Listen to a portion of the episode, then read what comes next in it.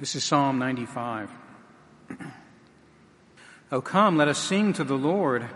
Let us make a joyful noise to the rock of our salvation. Let us come into his presence with thanksgiving. Let us make a joyful noise to him with songs of praise. For the Lord is a great God and a great King above all gods. In his hand are the depths of the earth. The heights of the mountains are his also. Uh, the sea is his, for he made it, and his hands formed the dry land. Oh, come, let us worship and bow down. Let us kneel before the Lord our Maker. For he is our God, and we are the people of his pasture and the sheep of his hand. Today, if you hear his voice, do not harden your hearts as at Meribah, as on the day at Massah in the wilderness, when your fathers put me to the test and put me to the proof, though they had seen my work. For 40 years I loathed that generation and said, They are a people who go astray in their heart, and they have not known my ways. Therefore I swore in my wrath, They shall not enter my rest. This is the word of our Lord. Well, most of us understand that the study of the Bible is a, a continuing process in our lives. We're uh, never, uh, and this by God's grace, we're never allowed to master the Bible. We certainly can't master the Bible in the same way that we would uh, master, uh, say, an operating system of a computer or a phone. Uh, we're not uh, able to master the Bible in the same way that you might feel as though you've mastered your profession we're certainly uh, not likely to master the Bible in the same way that we, we might master uh, the uh, music or the movies that are created by favorite artists of ours. Uh, you're, you're more likely to master being a parent or a spouse or a student than you are to master the Bible. And, and, and I get it, that's ridiculous, isn't it?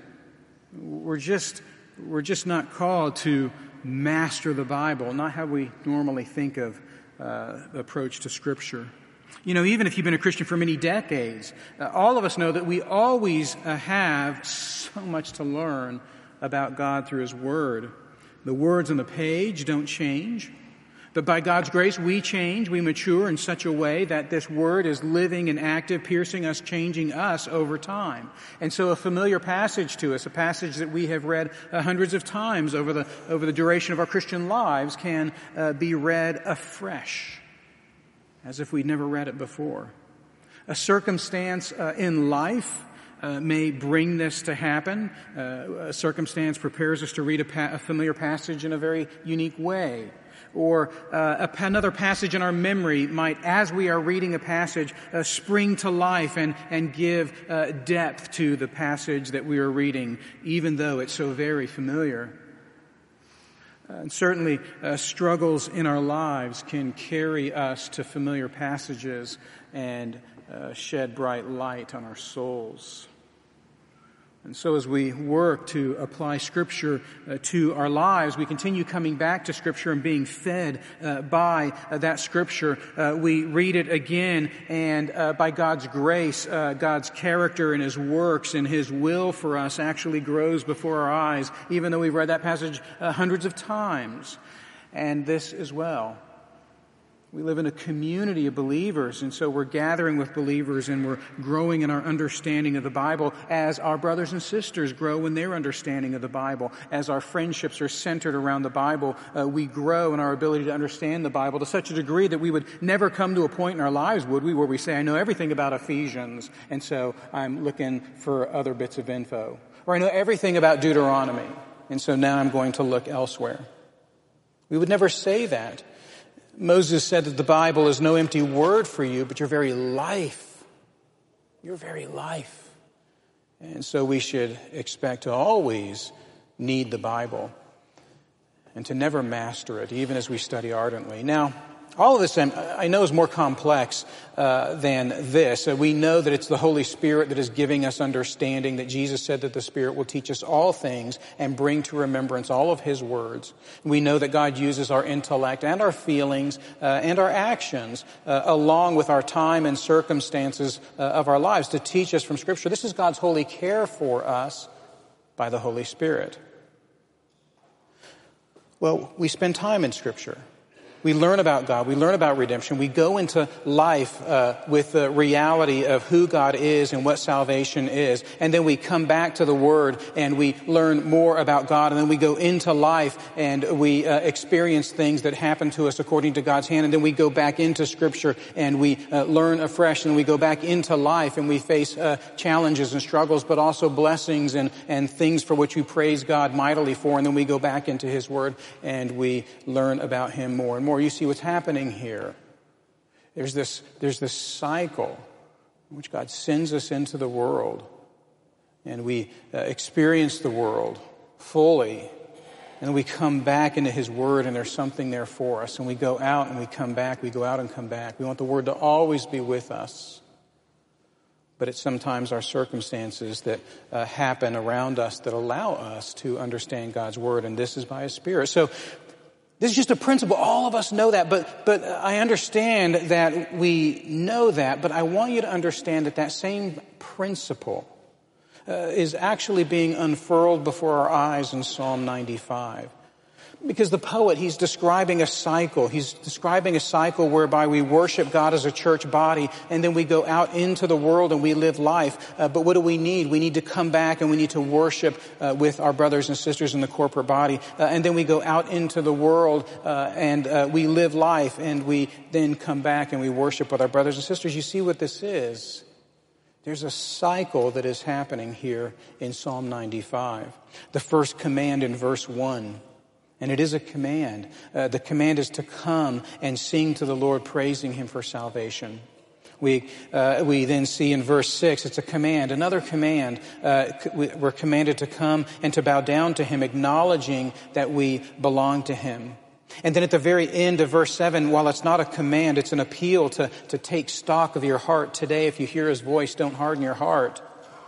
And then that whole cycle, it, it, it repeats its, itself again. Uh, we sing to the Lord, we bow down to Him, uh, we go out and live a life that's colored by that worship, and we uh, understand the fickleness, the weakness of our heart, and then we come back and we sing to the Lord, and we bow down to Him, and then we go out into the world, we understand things about our heart, and we, and we, you see, uh, verse 1, verse 6, verse 7, verse 1, verse 6, verse 7, and all the while, the poet is telling us that living inside the gospel is, to be sure, thanking God for our salvation and his ownership over us, but it's also listening to him on a daily basis. Living inside the gospel is thanking God for our salvation and his ownership over us, but it's also listening to him on a daily basis. Now, for the very outline of this sermon, I'd like to uh, spend a little bit of time on each of these cycles, uh, picking up pace as we make our way to the latter part of verse 7. The first, in verses 1 through 5, uh, come to sing because he is our salvation. Come to sing because he is our salvation. It's very important that uh, we acknowledge before we get too deep that God has made his people to worship him together. Let me tell you what I mean by that. The writer of Hebrews says that we are not to neglect meeting together as is the habit of some. We know this. And we know that God spoke to Adam in the Garden of Eden and he said that it's not good for man to be alone. But he didn't give us just marriage. He gave us the church body. That as a church body, we actually would uh, uh, grow alongside one another as a family that belongs to God. And so this psalm is all about being together as a community of believers. There's proof all over the place. You see, the poet is calling not one person. The poet is calling a body of people to come the poet is speaking with a loud voice that the voice might reach many, and he's calling to them, uh, come together as a body. Every command is addressed to a plural body of believers. And when they come, uh, they don't come one by one. Look what the poet says. Uh, together they make a joyful noise. Together they worship and bow down. And not only this, a, body of people hearing the words of the poet being brought together that they might be together. Not only that, uh, he says this, the poet says, uh, let us come into his presence. And, and I want you to hear, let us. The poet himself joins with those whom he is commanding to come.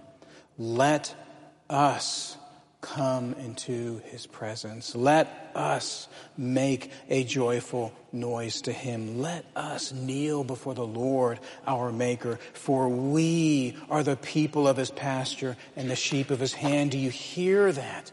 This remarkable uh, voice of plurality as the people are, are brought together. And then finally, the, the, the appeal at the very end of verse 7. Today, if you hear his voice, do not harden your hearts. It's difficult to see this in the English, but in the Hebrew, it's very clear. When he says, today, if you hear his voice, he's not speaking to one person, he's speaking to the body as a whole. If you hear his voice, then don't harden your hearts. I think of something that Eugene Peterson says in his uh, memoirs.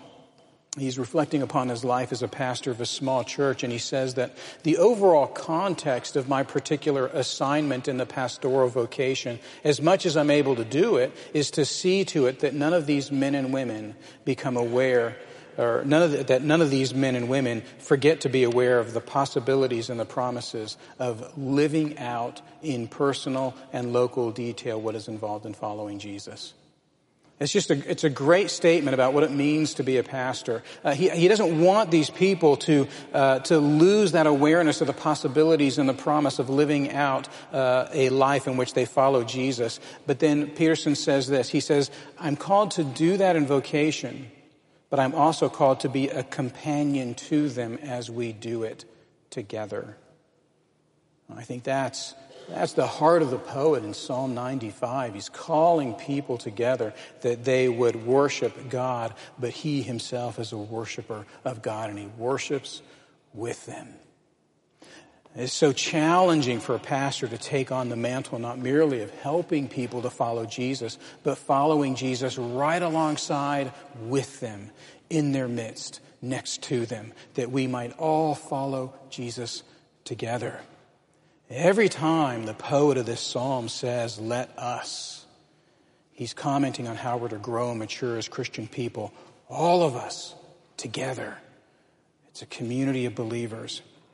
And so the poet commands the church body first to sing to the Lord, but, but why are they to sing to the Lord? And he says in verse one, answering very quickly, because he's the rock of our salvation.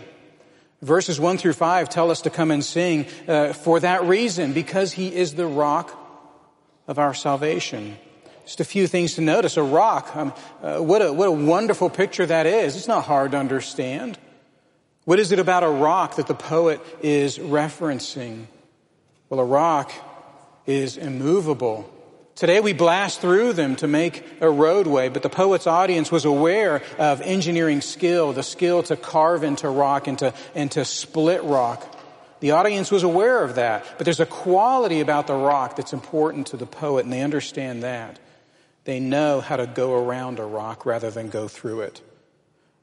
The image of a rock is here because instinctively the original audience would know that a rock is immovable, unavoidable. The Hebrew word itself conjures up an image of a massive outcropping from a cliff or a chain of rocks that extend from the mountain uh, into the desert valley. This is the kind of work, kind of rock uh, that uh, you, if you can't work with it, then you build on it or you just walk away. Uh, it's not breakable. It's not movable. And so the saving work of God, it's like an outcropping of hard rock that stands out against the soft land around it. When the poet writes in verse 5 about his, uh, about God's uh, hands forming the dry land and the sea, we're invited to think about the firmness of salvation, so strong that it can bound up the raging waters. And when the poet writes in verse 4 about the depths of the earth and the heights of the mountain, we're invited to think about the reach of salvation. There's no place that's untouched by salvation. And when the poet writes in verse 3 about the greatness of God above all gods, we're invited to think about the authority of salvation. No one can take it away. These, these images then that follow uh, the picture of a rock of salvation all serve to tell us more about that rock of salvation. God's salvation is strong. God's salvation, it reaches everywhere. God's salvation, it is authoritative, the handiwork of Him alone. The greatest element of salvation, however, I actually skipped. Maybe you caught it. It's not merely that this salvation of God is objectively uh, strong, uh, has an objectively far-ranging scope, is objectively authoritative. No. What does the poet say? The poet says, uh, Let us make a joyful noise to, noise to the rock of our salvation. He says in verse 2 something similar when he says, Let us come into his presence.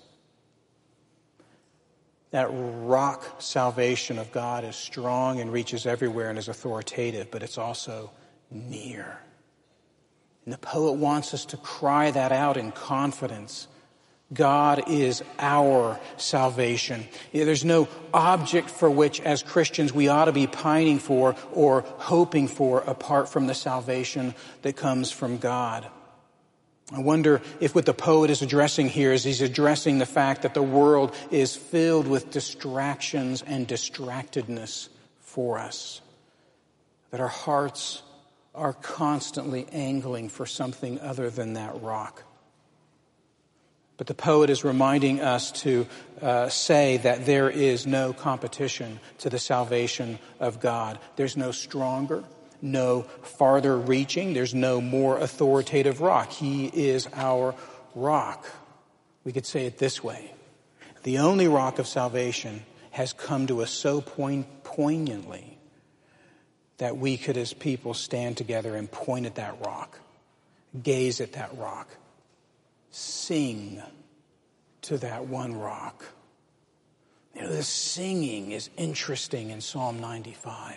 The, the singing is a singing that, as I've said, is, is a singing that's in a unified voice, all of us singing together. But the word that he uses for singing is a, is a word that has volume attached to it. It really would be better translated as singing loudly. And I want you to just imagine that. The poet is calling a body of people to come to him, to stand around him. And then that body of people that is commanded to sing, uh, the poet himself joins in that song. And they sing, but they sing loudly. Not just because of the number of people, but because of the volume of the singing one by one. And as they sing, what are they doing? Uh, they're uh, pointing at a rock or gazing at a rock. That one rock amidst the myriad of distractions of this world. That picture is glorious, singing in a unified voice directed at a rock. Uh, I do wonder if uh, part of this is uh, a picture of what evangelism really ought to look like.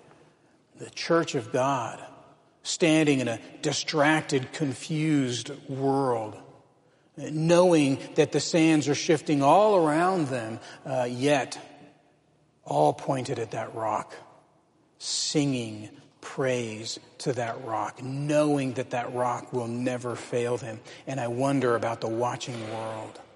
Would that the church sing to God the rock of salvation when she swirls in a myriad of so many distractions? I also think of the, of the Greeks, that very last week of Jesus' life on earth, and, and these uh, Greek uh, believers or God-fearers or uh, perhaps curious onlookers or perhaps all of those. Uh, they come to Jesus and, or come to Philip in John 12, and you know what they say. What do they say? Sir, we wish to see Jesus. The world will never come and wish to see Jesus if the church doesn't stand and gaze at that rock, singing loudly, praising God for their salvation. Well, so there's the first command, the first command, uh, verse 1, reaching on into verse 5. There's another command, a, a Hebrew word that stands out to us as being very forceful. Uh, not only is God our Savior, we point out, uh, point Him out by singing to Him, but we're all, we are also God's sheep. And this is somewhat as, as, the, uh, as like the other side of the equation. The poet comes, uh, uh, poet stands before us and he commands us to come to praise God, the rock of our salvation. But the poet also commands us to come and to uh, bow down, to kneel before him. Uh, one of those is very uh, noisy, isn't it? There is uh, fervent activity in that first command, come, make a loud noise. But here it's come and bow down come and kneel. And furthermore, uh, here in verses 6 and 7, uh, this command is here not because uh, God is our salvation, but rather because He has made us His sheep. He has asserted uh, some kind of ownership over us. And so when the poet says in verse 7 that he is our God, he's actually echoing what he's already said in verses 1 through 5. Yes, he is our God. We sing to our God. He is the rock of our salvation. But then he goes on in verse 7 and he says that, that we are the people of his pasture and the sheep of his hand. And here he's, he's actually saying something a bit more, something different than what he said in verses 1 through 5. Now, I read verses 6 and 7 as a step uh, in addition to verses 1 through 5. This is another uh, step in our understanding of what it means to be a Christian. Uh, the poet calls us a sheep of God's hand to do uh, God's will. You know, at first, the, the poet said to us that uh, we are the kind of people who uh, sing to God because He is our rock. But now uh, we're looking at the other side of the coin and we begin to see uh, this is not what I call God, this is what God calls me. God calls me something. He calls me uh, a sheep of His pasture. Now, this this we need to admit, even if we've been Christians for many, many years, we need to admit that there's at least a little bit of offensiveness in this. I'm okay with the first part, verses 1 through 5, singing praise to God. He's the rock of, of our salvation. But in verses 6 and 7, I'm actually called to kneel down, to bow, to worship before Him. Why? Because He says something about me. He says that He is, speaking colloquially, our boss. The offense is that we are actually owned by someone. But there's, there's also the offense that we are not able to own ourselves. It's offensive to say that we work for someone, and it's offensive to say that we're not sole proprietors. There's a lot of offense in this. Kneel and bow down because you're, you're owned by God. So, on the one hand, there's great offense. I cannot be my own shepherd. I cannot manage my own pasture. I cannot live outside of God's pasture. I belong to Him. And so on the one hand, there's, there's an offense to that, but on the other hand, there's great comfort. I think it's just beautiful that Christianity tells us that God must first offend us before He can comfort us. That is one of the beauties of Christianity. He offends us by telling us who we really are as sinners and what we need. And then he comforts us by providing all that we need that we would be reconciled to him. And here, and here uh, he is offending us by telling us that we cannot be our own master, our own shepherd. We cannot build for ourselves our own pasture. But even as he says that to us, he says that I know one who can care for you. The poet's commanding us to praise the name of God, and he knows that we're going to find this praising God as the rock of our salvation uh, sensible, even perhaps easy. But then he says to us, wait just a second. It's not merely a matter of praising God because He's the rock of your salvation. It's a matter of being reminded that you are the kind of person that likes to live alone and do your own thing. But God, He owns you. And so here we have this happy reminder a reminder uh, not merely that you can't be your own boss, but a reminder that you belong to Him.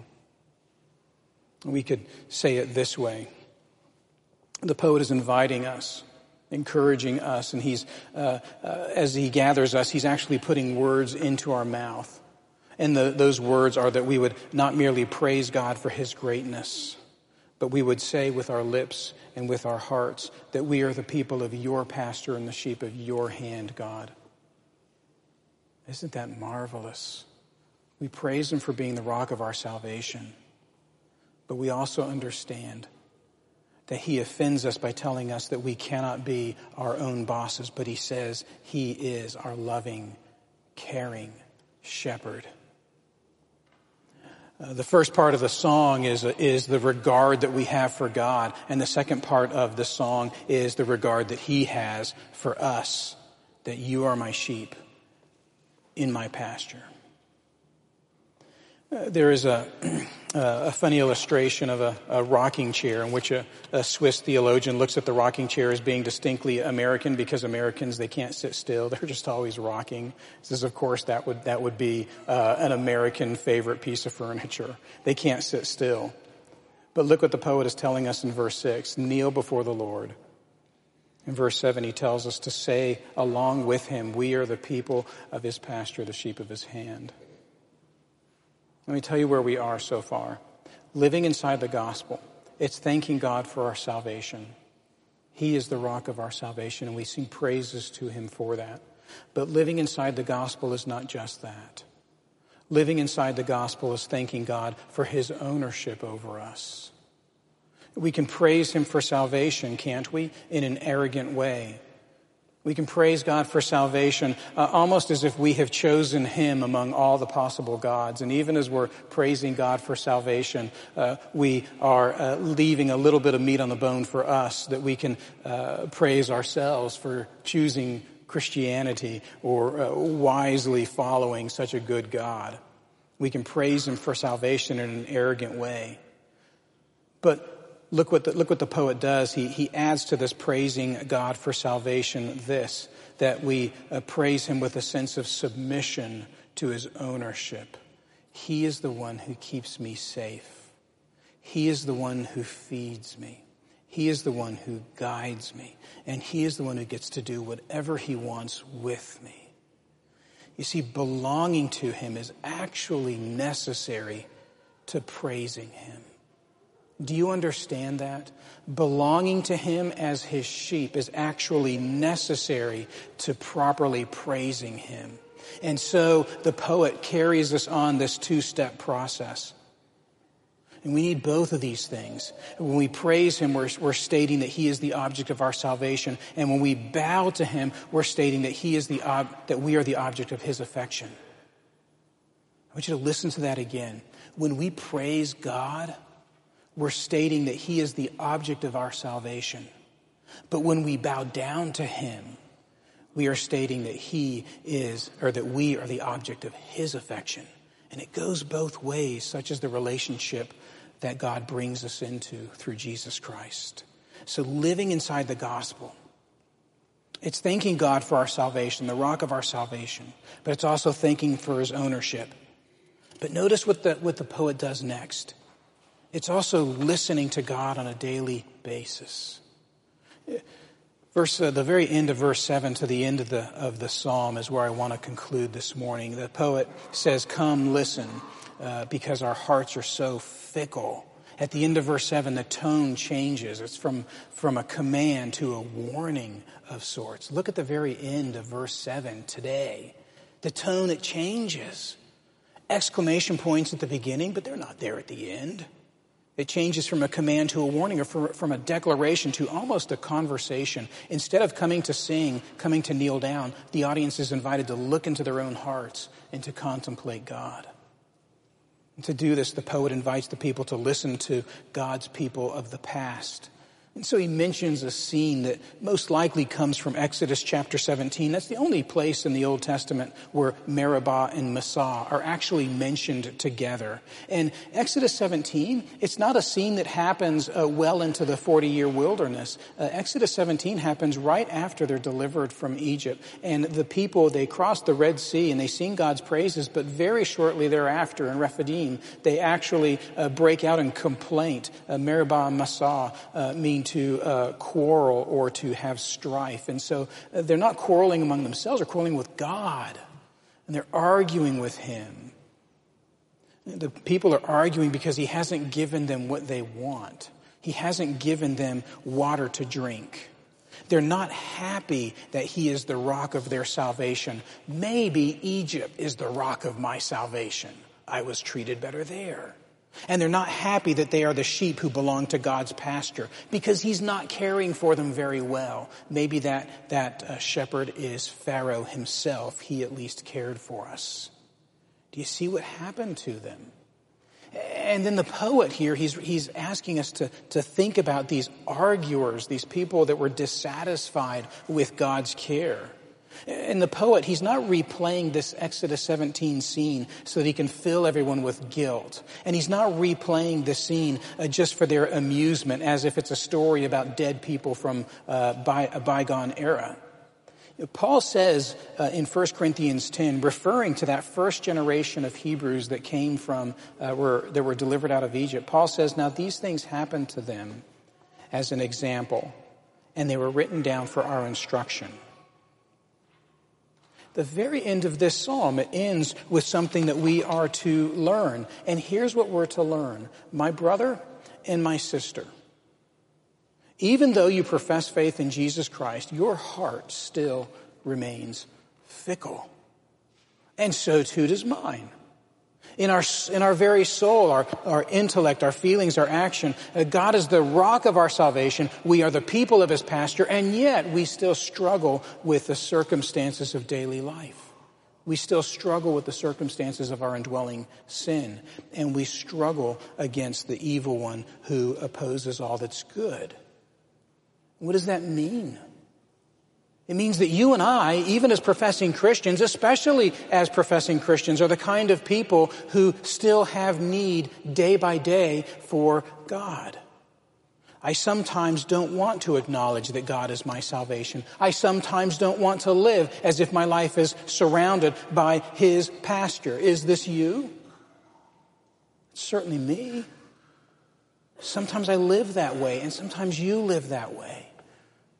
The poet, in, in a sense, he's being brutally honest. The whole tone shifts at the end of Psalm 95, and the poet doesn't seem to be afraid about that at all. Why? Because at the very end of the psalm, the poet is inviting you to do something, to read it again, to read it again. Do you sometimes not want to acknowledge that God is your salvation, that maybe salvation is elsewhere? Do you sometimes not want to live as if your life is uh, surrounded by His pasture, that your life is actually your own pasture? Does that, does that happen sometimes? And the poet says to you, come, sing to the Lord. Make a joyful noise to the rock of your salvation. Make a joyful noise to Him with songs of praise. And come do this with your church family. And then he says, Come, worship and bow down to him. Kneel before your Maker as a member of his pasture, as a sheep of his hand. And come do this with your church family. And then the poet allows us to go out into the world with humility, to, to tell us that today, don't harden your hearts. Today, don't look for salvation elsewhere. Today, don't try and build your own sheepfold. Your heart is fickle, and you need God's grace every day. And then what? We notice our fickle heart. We cry out to God for help. And the poet says, Come, sing to the Lord come worship and bow down to him. Do you see what's happening in this psalm? It's like this, this, this cycle that is refining us over and over again. Uh, the, the, the psalmist understands something about our hearts, and we need to understand that, understand that about our hearts. And the poet understands something about our needs. That we need to be with our brothers and sisters. And we need to be reminded to praise them for our salvation. And we need to be reminded to bow down before him as our shepherd. Samuel Rutherford, and I'll close with this, uh, just talking about the Christian life, uh, was able to say uh, that you know, temptations are hard in life, but these temptations in the gospel of grace are actually helpful for us. He says, if my waters should stand, they would rot. And here's what he means by that. If my waters uh, should stand, they would rot. He says that faith needs uh, the sharp winter storm in its face. Faith needs the sharp winter storm in its face. He says that uh, grace, uh, daily grace, it withers without adversity. And then he goes on to say that the devil is but God's master fencer to teach us how to handle our weapons. Samuel Rutherford, as a, as a believer, is able to acknowledge that the Christian life is a Christian life in which the hardships, the afflictions of life actually turn into blessings for us. They remind us of who we are, how fragile we are. They remind us of our constant need for God's grace. And then we come together with our brothers and sisters. And in our weakness, in our failings, acknowledging that, knowing that about ourselves, we praise God. He is the rock of our salvation. And in our fickleness of heart, in our struggles with sin, we come before God and we bow down before Him and we praise Him because He has made us members of His pasture. And then we go out into the world and we continue to acknowledge our weakness. This is the ordinary Christian life. Come, let us sing. Come, let us worship and bow down. He is a good God to us. Let's pray together. Our Holy Father, we're grateful that you have not taken us from uh, this world, that you have left us in this world. Jesus said that would be the case. But as you've left us in this world, you've not left us alone. We have so many things to thank you for. We thank you, Heavenly Father, that you are the rock of our salvation. We thank you, Heavenly Father, uh, that you have uh, made us a, a sheep of your pasture. We thank you and we praise you.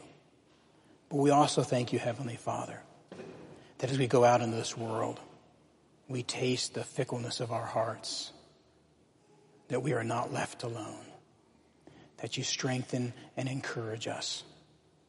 We praise you for doing that this very morning, all together as your people. In Jesus' name, amen.